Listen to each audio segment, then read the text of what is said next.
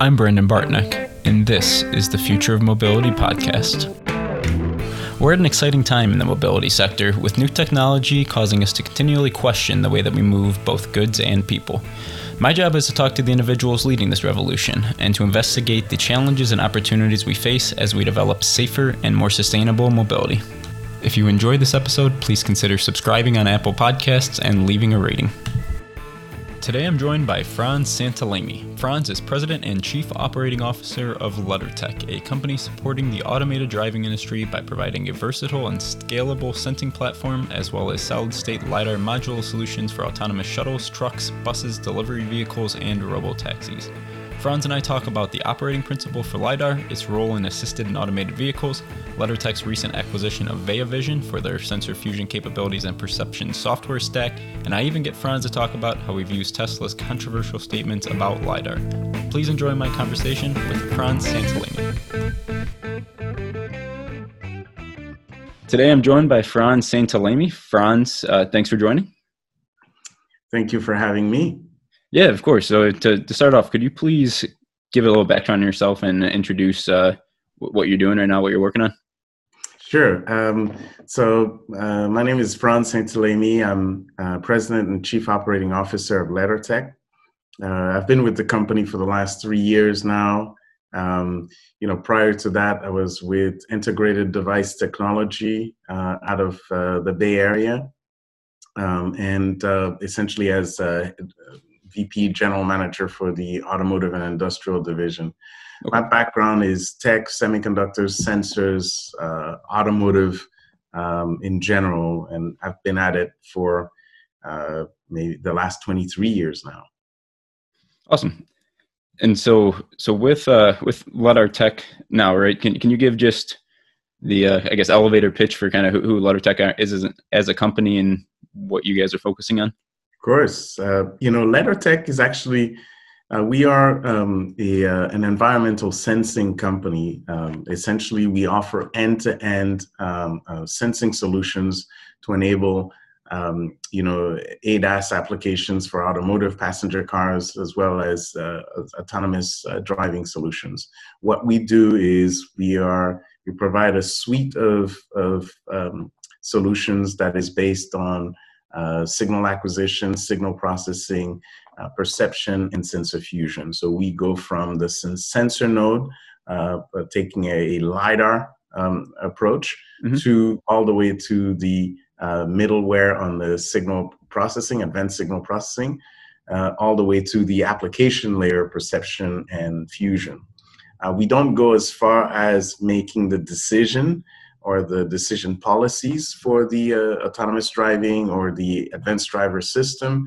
But what we enable our customers to do is to actually start with 80 or 90% of the solution mm-hmm. and allow them to innovate, which is on their autonomous driving uh, software. And so your your direct customers, if I understand, so in the automotive industry, it's it's more the tier one suppliers. Is that right? That is correct. So our primary customers would be a tier one supplier, but also a tier two uh, system integrator. So okay. it's not uncommon for the automotive space to work with both. So our technology is completely applicable to a tier two. For example, a typical tier two may be, for instance, a Renesas or an, an NXP or an ST Micro or an mm-hmm. NVIDIA, who would then take our signal processing and our sensors and integrate that into a module and supply that to a tier one who does the finished uh, ADAS application or AV application. It could be a component supplier like Osram, who's on the optic side and lasers. Uh, then they take our, our, our, solution, our basically our components and our software, and they integrate their laser components, create the module, deliver that to let's say an Aptiv or a Conti, who mm-hmm. then creates the the, the finished uh, ADAS platform or AV platform. Okay, yeah, it makes sense, and uh, I I'll have some more detailed questions about I guess exactly what that means and some of the, the cool things you're you're working on.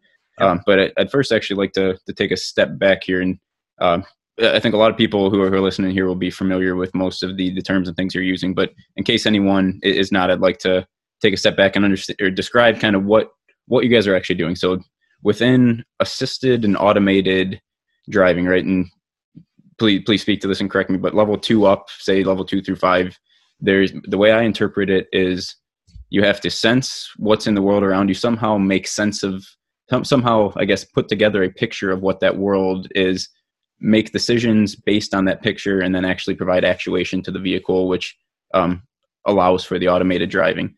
And if I understand right, you guys are doing or are playing parts in everything up to that decision making. Is it is that an accurate?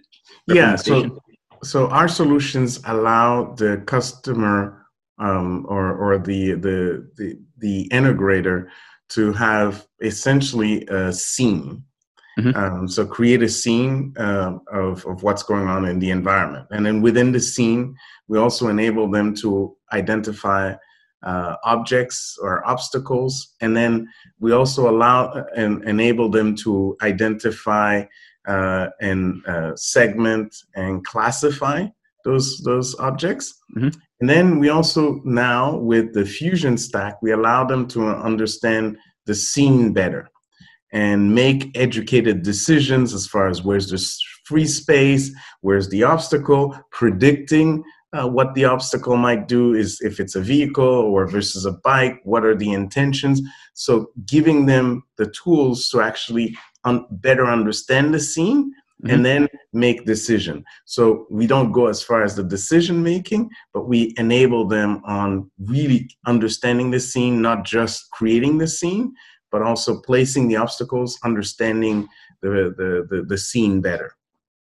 And can we talk maybe in more detail about what this uh, sensor fusion actually means and, and practically how that looks? So you're you're integrating information from lidar as, as, well as other type of sensors right? And there's overlap on, on the vehicle. How, how exactly does that work? Uh, uh, great question. So you know th- th- there are multiple sensor modalities on a vehicle. So you mentioned a level two. Typically what we see today in a level two and now going to level two plus uh, next year essentially are a camera uh, um, a radar optical sensors uh, gps and an imu Mm-hmm. So it, it essentially, all of these are basically capturing information, and all that has to be processed, but also has to be fused so that we overlay them on top of each other to validate. Think of this as you know the different senses we as human beings have. We hear the scene, we hear the noise. Can we see it? Yep. Um, and and does it have a smell? So if it's a large truck, you can hear the noise, your eyes see it, and then you smell the gas as well, for example, right?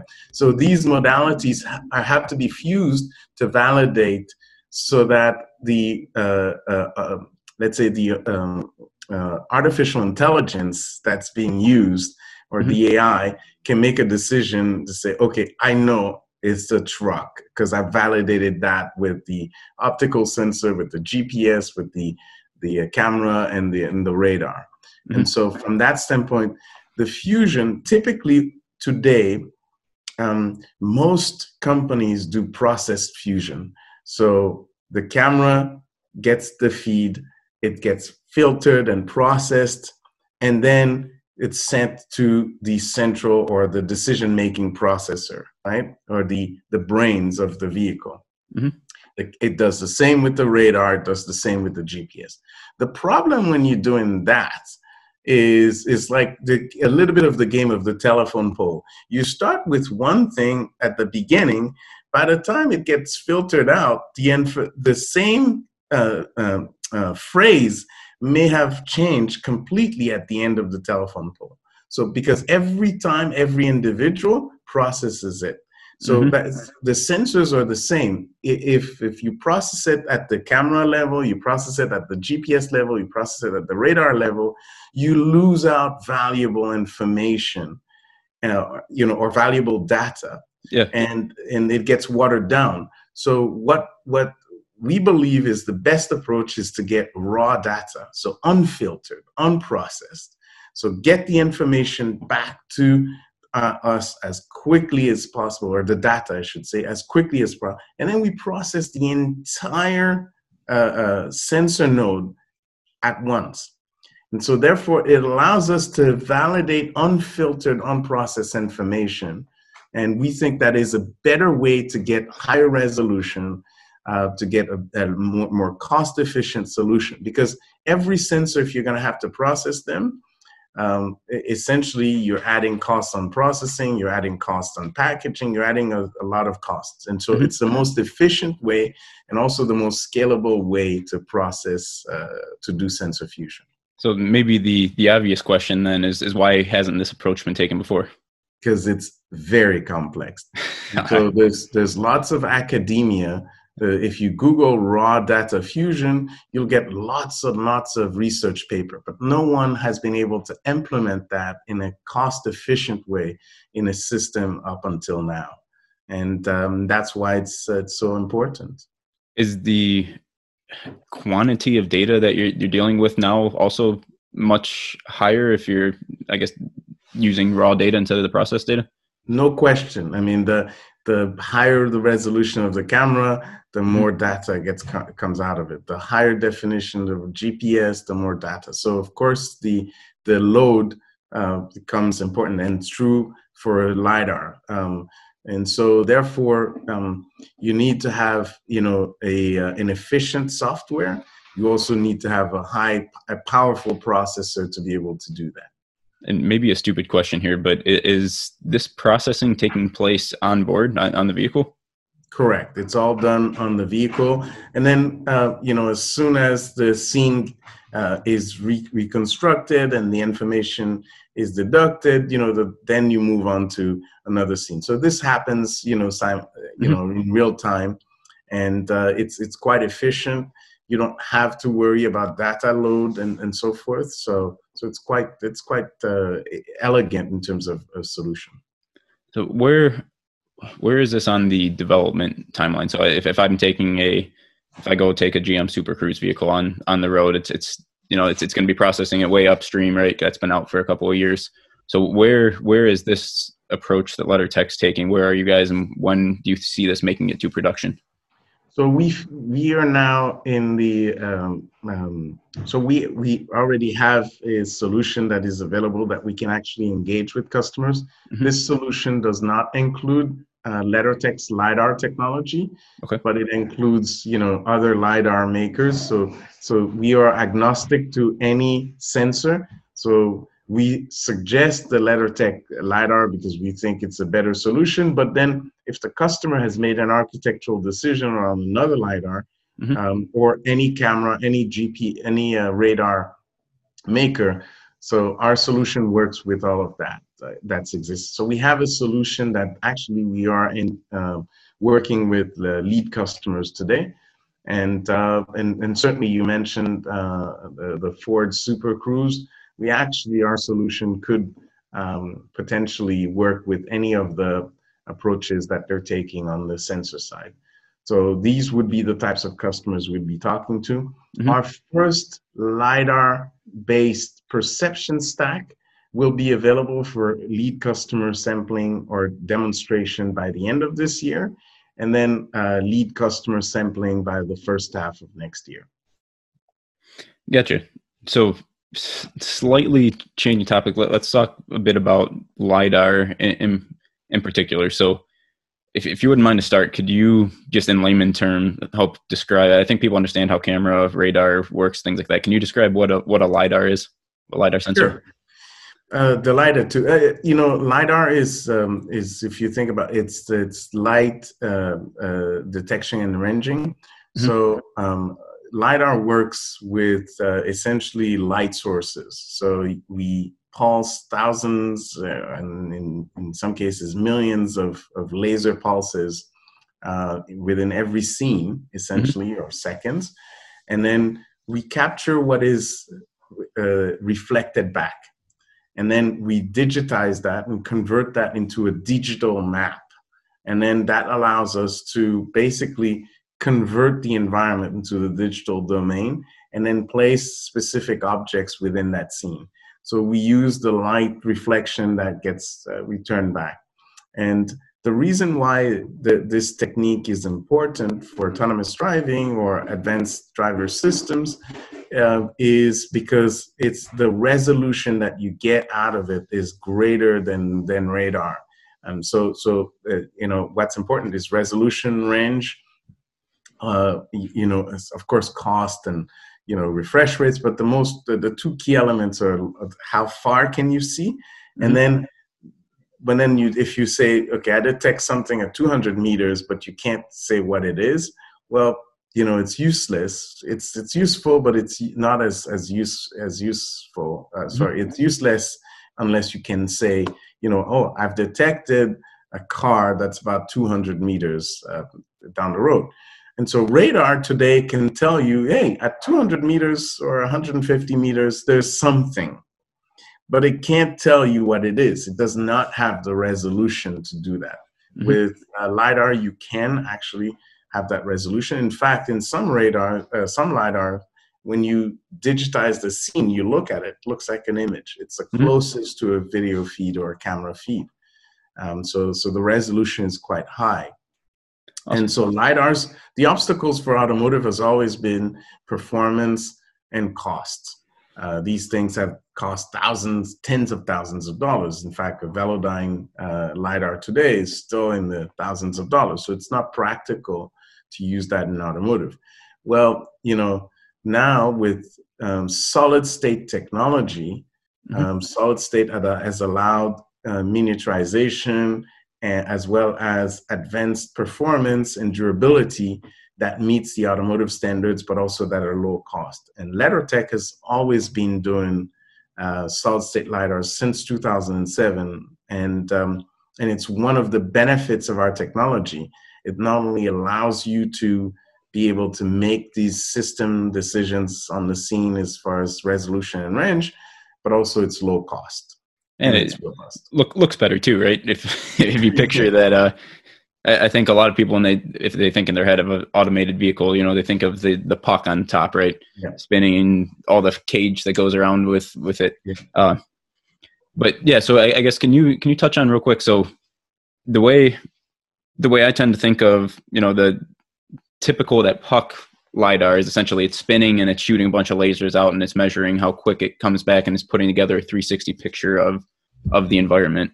Yes. But can you describe that when you say solid state lidar what, what what's what's the difference there in the functionality and then what, what does that mean for so price obviously as you touched but but what else does that mean for i guess the ability for customers to be uh, accurate and perce- perceiving near the ground or what other uh, benefits there are yeah so i'm sorry my my my dog here is, uh, is, going crazy um, um you know um so the way to think about solid state is, is really there are no moving parts. Mm-hmm. So in this case, you wouldn't have the spinners or the mechanical scanners to, that will scan this, the, the, the scene.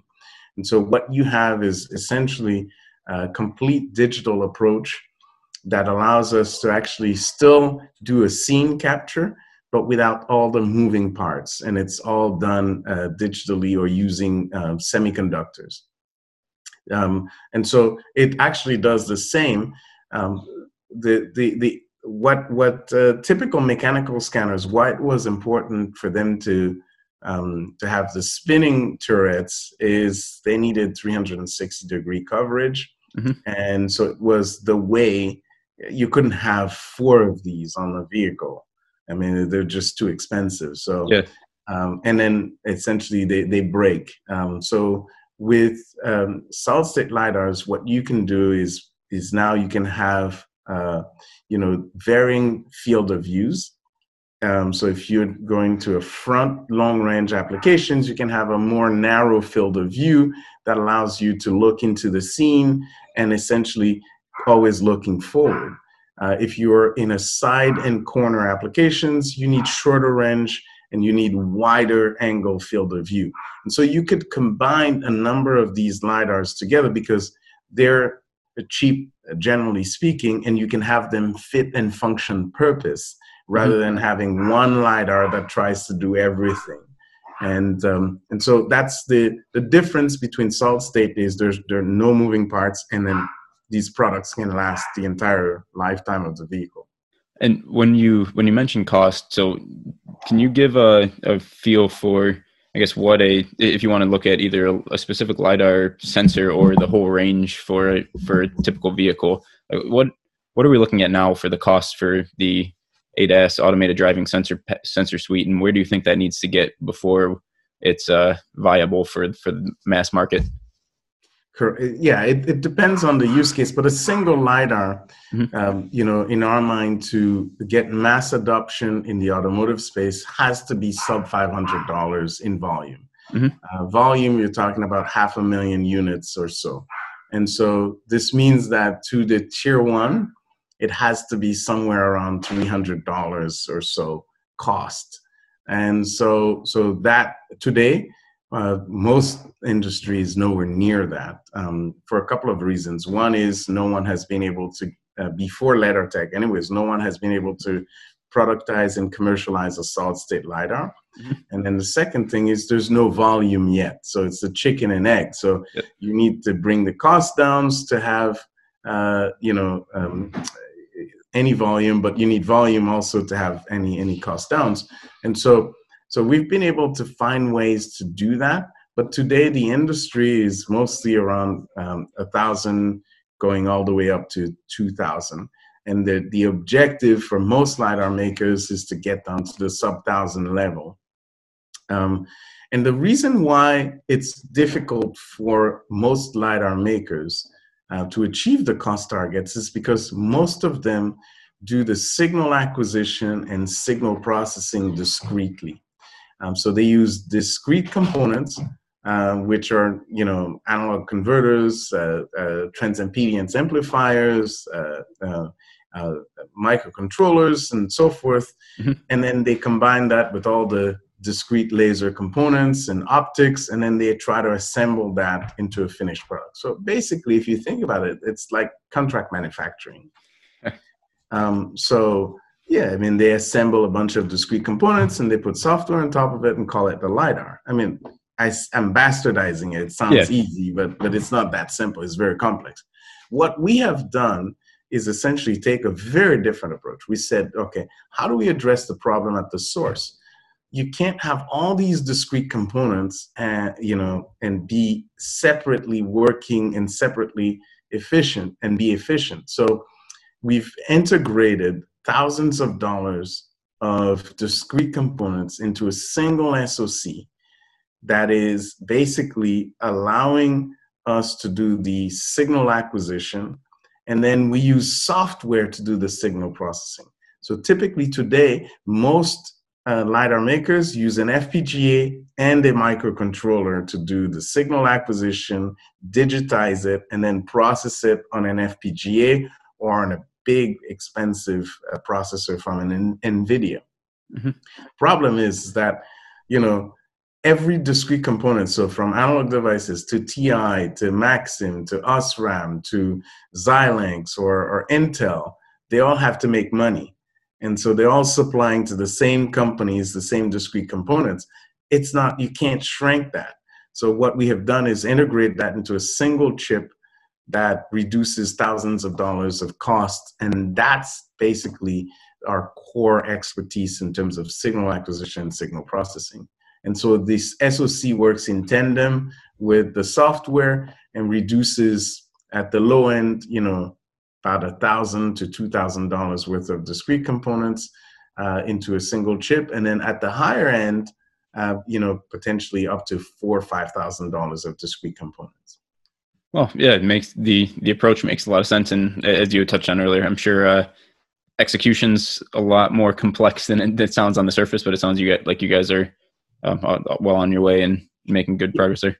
Exactly. Once you've integrated these discrete components to a single chip, you don't have all these issues of product production yields um, you know, uh, uh, automotive grade because they all have to be automotive grade. This this SOC is developed according to functional safety ISO 26262, mm-hmm. and uh, and essentially meets the automotive standards. And you're you're talking about an SOC that's at the low end twenty dollars all the way to you know eighty dollars. That includes the software versus you know can you just quickly? So we, we're talking primarily about automotive um, grade materials and automotive applications here. Can you just briefly touch on, I guess, the other industries you guys are supporting and, and what that looks like? Yeah, the mobility market. Mobility for us is a is an all encompassing uh, segment, but with different applications. So in mobility, we include shuttles, autonomous delivery vehicles, uh, automated ground vehicles, off-roading, so things like agriculture, mining, forestry, and so forth. And so what we supply there is because they can't develop their own LiDARs, and typically they're an OEM in general, mm-hmm. we supply them with a finished LiDAR. We supply them with uh, a perception stack as well as a fusion stack. And so basically, we give them a complete recipe that allows them to start right away, put the sensor on the vehicle, and start collecting data and understanding the scene and making decisions. So these are, they don't need full automotive grade qualification for now because they want to get off and start uh, uh, you know, demonstrating the use cases very rapidly. Mm-hmm. So it's, it's a, it's it's a market that's actually over the the coming three years that's going to be become quite a large significant billions of dollar market yeah. Um, and that's growing at, at a fast clip and so last last question before uh, before the quick rapid fire round i like to close with so the kind of the, the, the famous question in the lidar space um, comes from tesla's approach right so at least my, my perception or my the way I understand it is that they claim, okay, you can drive a vehicle primarily with your eyes, with uh, by using cameras and maybe some radars, and then some machine learning algorithms. We can put together a solution for level, yeah, even level four, level five solution without the need for a lidar sensor. We believe that you can do autonomous driving just with camera and, and radar. In fact, technically, the camera, you can actually do that with a camera on its own, you know.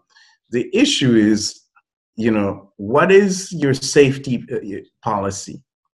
Mm-hmm. Um, so just like you and I, if we lose an eye, we can function very well, but we can function not as well as if we had both of our eyes. Um, mm-hmm. same if you lose this, if you lose one one of your complete senses. If you lost your voice, for example, um, or your ability to taste, sorry, um, you know, you could still function, but you'd be missing out on a lot of good information in the world.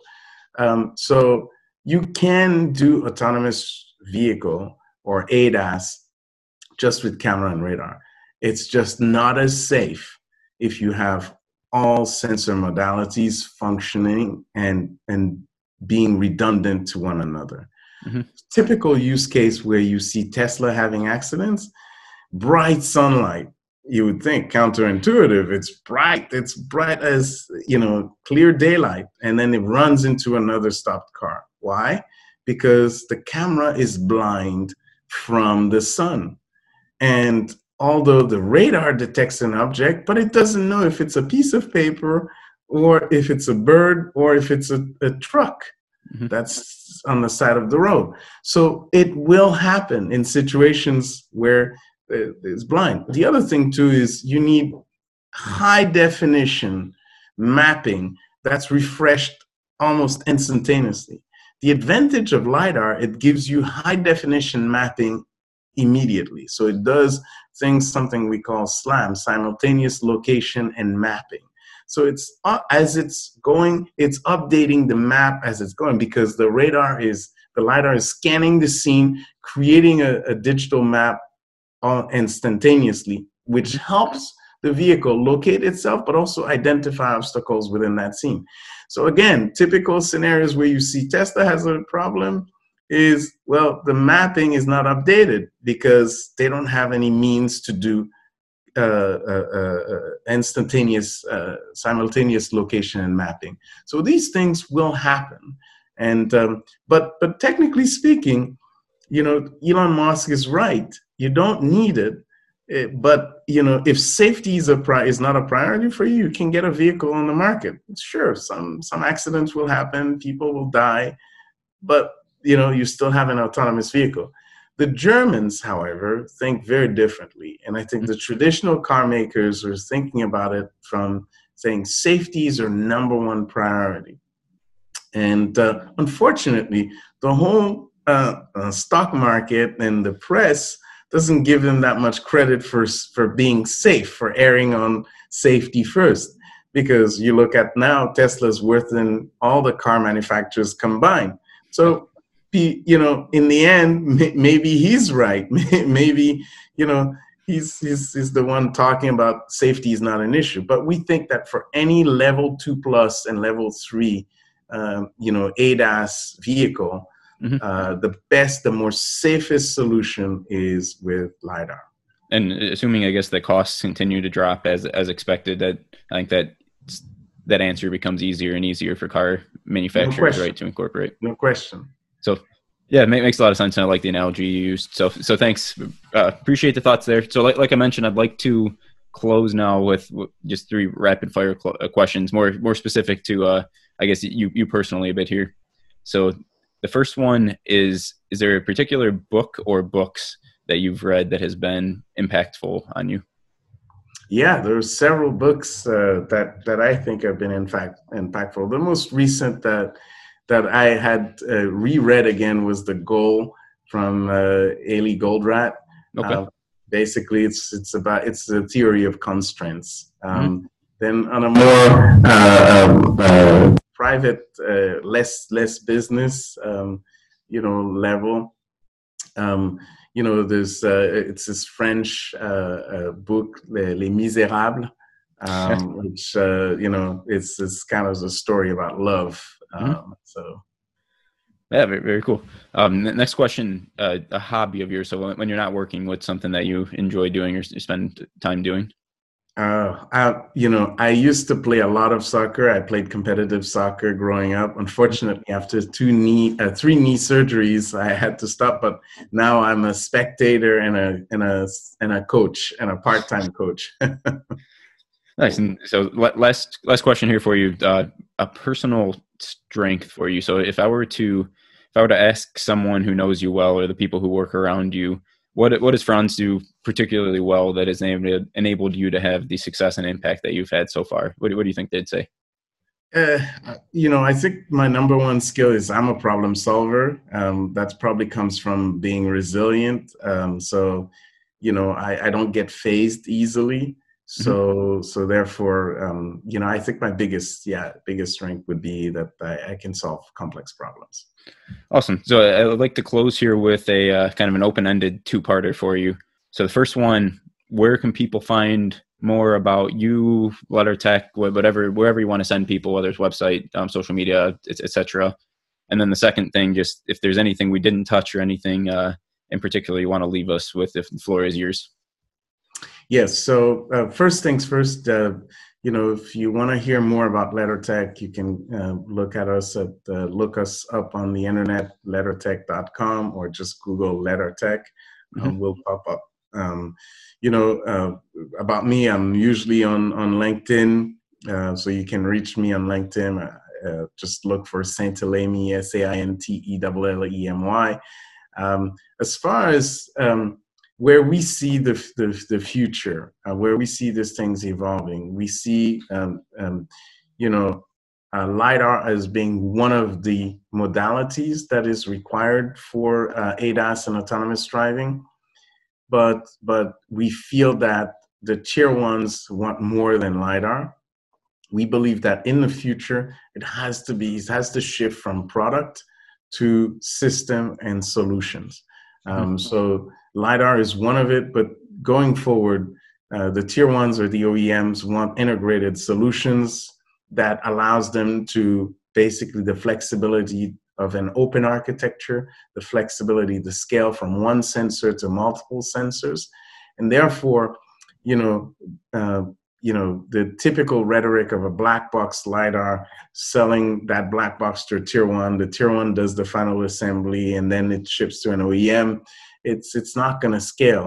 So the tier ones will need more from the uh, tier two providers like us. And so that's the reason why we have made a recent acquisition in the sensor fusion space uh, with VayaVision, mm-hmm. because we feel that being a one-trick pony for uh, for the industry is not enough. You need to have more of an integrated solution, more of a complete solution.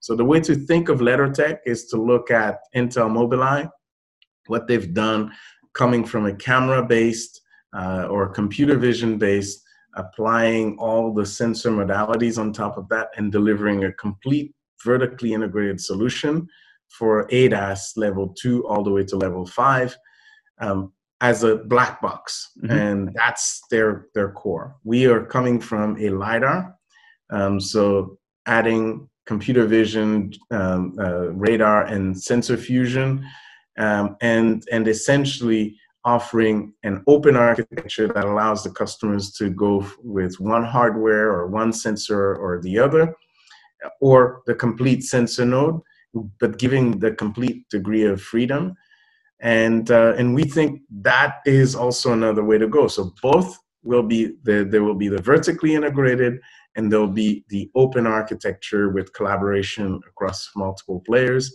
Mm-hmm. And we feel that both have a fit, and uh, and we feel that uh, lidar, just like radar or camera, uh, is will be just one of the modalities suppliers need to offer complete solutions.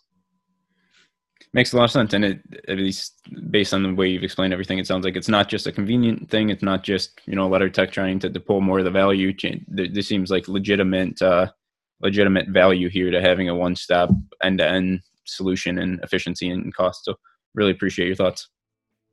Pleasure, Brandon. Thank you for having me.